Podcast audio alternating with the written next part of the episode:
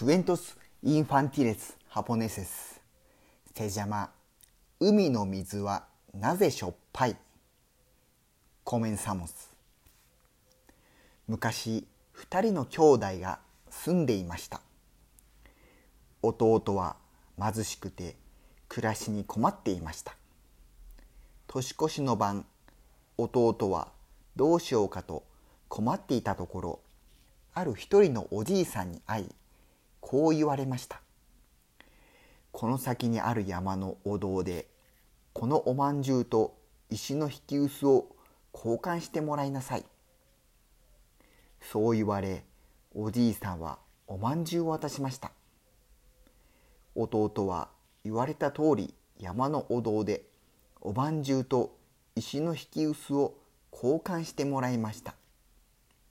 またおじいさんに会いに行き引き薄と交換してもらったことを伝えると「おおこれじゃこれじゃ。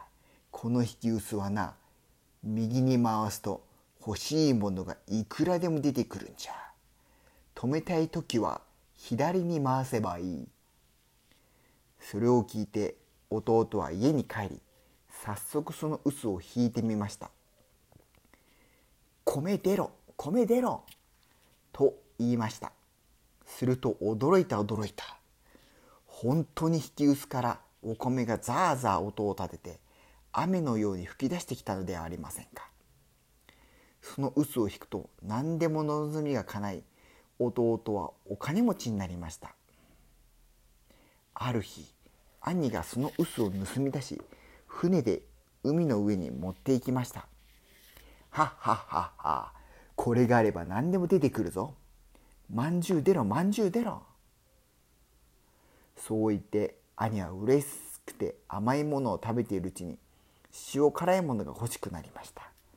そこで「塩出ろ塩出ろ」と言うと真っ白な塩がざわざわと山のように吹き出てきました。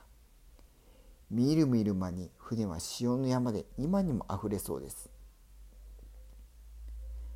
兄は弟がまんじゅうを出した時左に回せば止まるのと見ておかなかったのです。